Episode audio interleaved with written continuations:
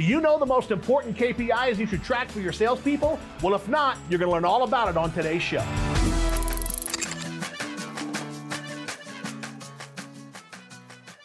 Now, today, once again, we have some awesome content from our very own Mr. Drew Cameron. Drew's going to continue his conversation from last week on how to track the most important KPIs for your sales team. Take it away, Drew.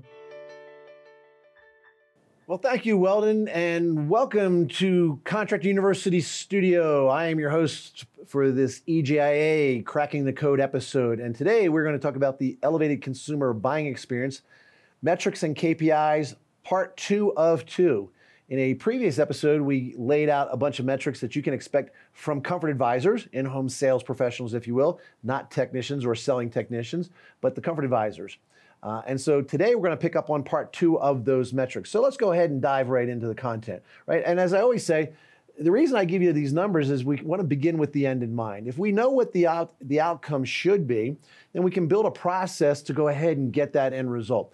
Again, the numbers come about from how we behave and execute in the home. And that's what we teach you in sales execution as well as the elevated consumer buying experience, experience uh, sales training both the virtual classes that we've taught online as well as the live classroom you know trainings. If you haven't been through that, if your people haven't been through that, then I highly suggest that you get them through there because again, in order to achieve these KPIs and these metrics, you have to be doing things a certain way the results that you might not be get you might be getting may not align. And the reason being is that you're not playing the game the way i'm asking you to have played the game.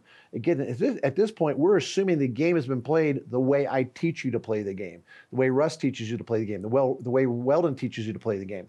And so uh, again keeping that in mind here. So again understanding these kpis are always based on uh, a, few criteria down there in the bottom right hand corner uh, including geography where you're located. So uh, again, you have to adjust for your area, you have to adjust for experience, you have to adjust for the products you sell and your price points. Again, California, New York, you are going to adjust these KPIs uh, maybe a little bit differently. Uh, again, because of your cost structure out there, right? And so, average tickets, I think, uh, you know, should exceed. And again, I'm giving you conservative numbers, all right? Uh, yes, I understand people are crushing it uh, a lot higher than this. These are conservative numbers. Again, I'm and I'm looking at the whole country, not just your area. So don't get jaded by what you see on the screen and say, "Oh, I'm killing it," right? Or "I'm not doing so good." These are these are like I say, conservative averages here. So, HVAC, HVAC plus system performance. What does that mean? Fixing ductwork, modifying ductwork. Doesn't mean a whole new duct system, but it does do uh, making sure that you're increasing the return or adding return, maybe doing a little bit of duct sealing, something like that. Not Aeroseal per se, but again, some minor duct mods to improve system performance. You may be a member of National Comfort Institute and understand what I'm talking about when we talk about system performance. If we go HVAC and IAQ, that number is going to be about 10, uh, 10,000. If you add HVAC, IAQ, and system performance, we go to 13, right? And so now we've got heating and cooling equipment, we've got air quality and purification equipment, as well as duct modifications uh, there. And again, as you can see, those average tickets start to jump. So you can see and understand the reason why you got to get your people schooled on how to sell heating and air conditioning, indoor air quality, as well as system performance uh, uh, modalities. You add in home performance, okay, where we're talking about the building envelope now. That's insulation, that's air sealing, that might be windows. Uh, obviously, if it's windows, it may be only a window or two in this particular case, but again, that, that's driving that number. But that's usually insulation, maybe some crawl space encapsulation, that type of thing. Again, those numbers can jump pretty quick when you get into those types of services um, there. If you do a complete system, renovations and enhancement sales, uh, add-ons uh, there, uh, at, least you know at least two per job, if you will.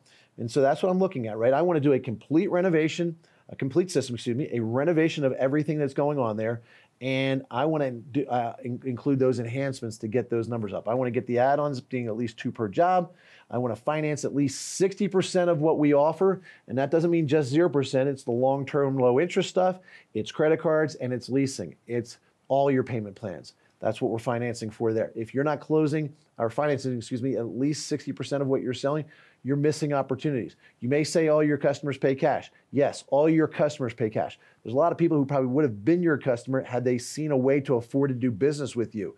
So don't think about you know that you know you're closing or financing less than 60% and that's some merit badge no you are burning opportunities of people who would do business with you if they saw that it's not only valuable but affordable today's consumer the majority of today's consumers are payment customers even those who live in the houses on the hill and the gated houses and the gated communities and the nice that have the nice cars in the driveway, and you all assume that they have money. I like to uh, say a lot of times they had money. They spent it on all that stuff. They might be leveraged, and they may need your pay, need your payment plans. So again, never judge a book by its cover. Quote everybody all the time, 100% of the time, financing. Credit rejection should be less than 2%. If you're getting more than 2% credit rejections, you need to hook up with EGIA and get, uh, take advantage of the Optimus program.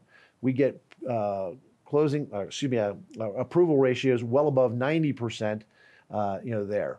And we can get pretty much everybody financed through, like I said, credit cards, leasing, some type of low payment option or a 0% option. So deferred payments as well.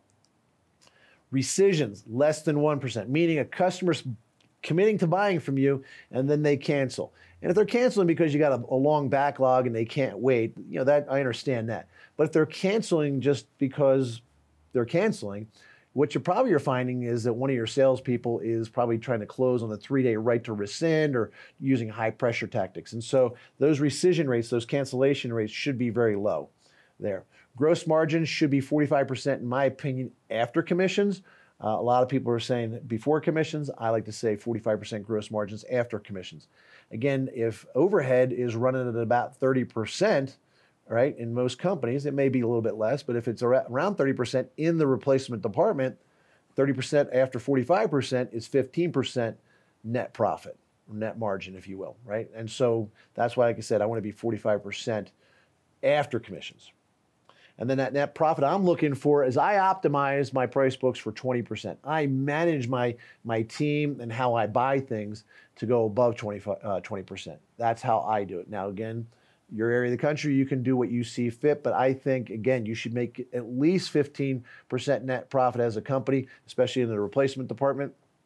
Um, to go ahead and uh, earn enough cash flow and capital to continue to build and invest in the business, reinvest in your people, as well as for the shareholders to take a fair uh, share of the profit home for all the risk that they assume.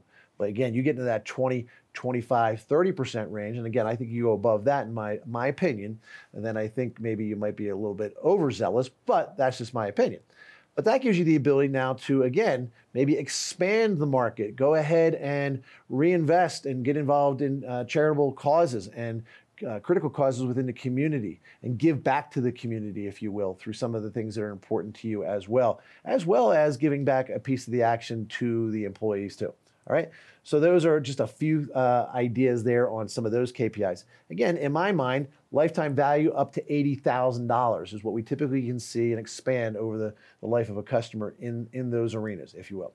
Right. So if I look at the typical HVAC lifetime scenario, what are we talking about here? Again, that's what's available out there. But let's go ahead and just see what uh, how a customer comes to us through the lifetime value of, of a customer. So let's figure the first visit is a tune-up for about 99 bucks. It converts to a service agreement. And again, your service agreement is roughly um, going to last for about eight years with the average customer that we see in the industry, about $250 a year. Uh, for that, you see $2,000 there over eight years. Probably going to have at least three emergency calls. Uh, average repair call, again, adjust for your area of the country. You can see what we're doing here. One system replacement, again, average entry level system replacement there. Again, just kind of, you know, not trying to shoot for the pie in the sky numbers here. Ancillary sales, add-ons, maybe being sold with the job or being sold, you know, with service calls, UV lights or filters or something like that over time. This is again just what we see and uh, what the industry has seen across the country over the years. Total sales going to be about eleven thousand nine ninety nine. Uh, average margin of fifty five, minus the cost to acquire of about three hundred. That's conservatively low by today's standards. Lifetime value about sixty three hundred if you just focus on HVAC. Now that we've got the framework laid out as to how we're looking at these things, I'm just going to speed through the next couple slides so you can kind of take a look as what we got. If you decide to get into system performance and indoor air quality as well, we can increase uh, the return in that um, and modify the duct system for about 3000 Again, not redoing the entire duct system, but just doing some fixes to get the airflow right. Again, if you're a member of National Comfort Institute and you're pulling out a flow hood and second, uh, checking static pressures, then you understand you know, what to do here and how to fix things. If not, at the very least, pull out a ductulator or an airflow chart and verify that you can deliver the BTUs and the CFM that you say the machine has the potential to do.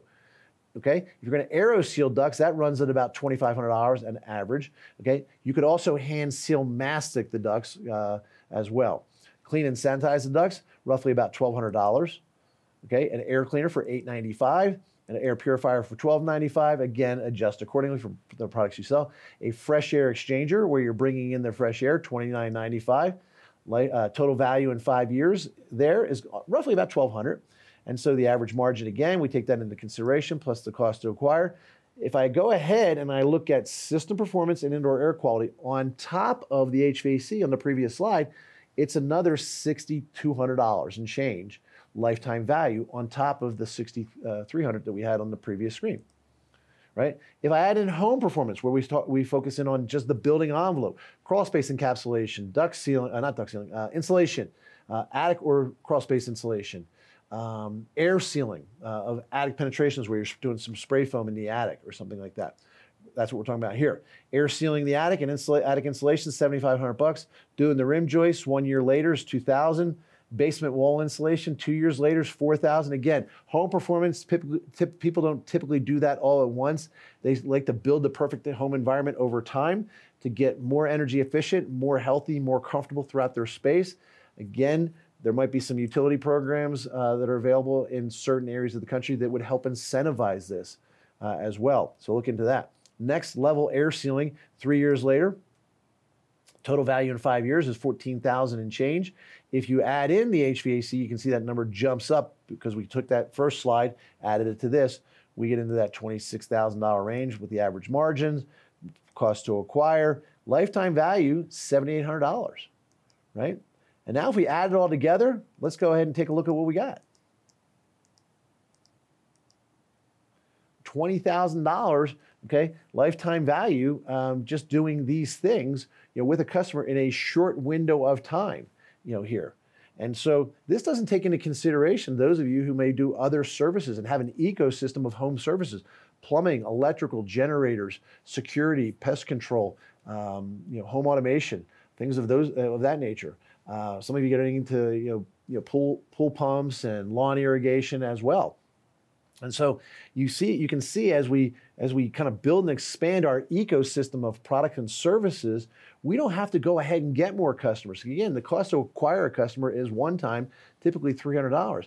If I have other channels and silos of which I can start to go ahead and target customers, as you can see, I can generate more revenue and more profitability more quick, quickly, and I don't have to go out there, uh, you know, uh, you know, looking and hunting and uh, fishing for new things, right?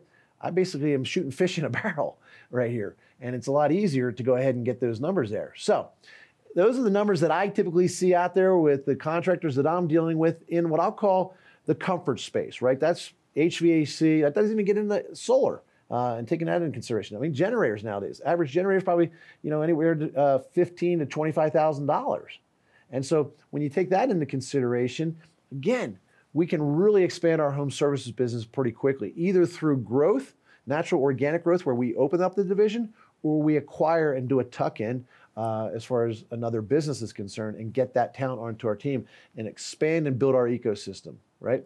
The best companies out there build an ecosystem.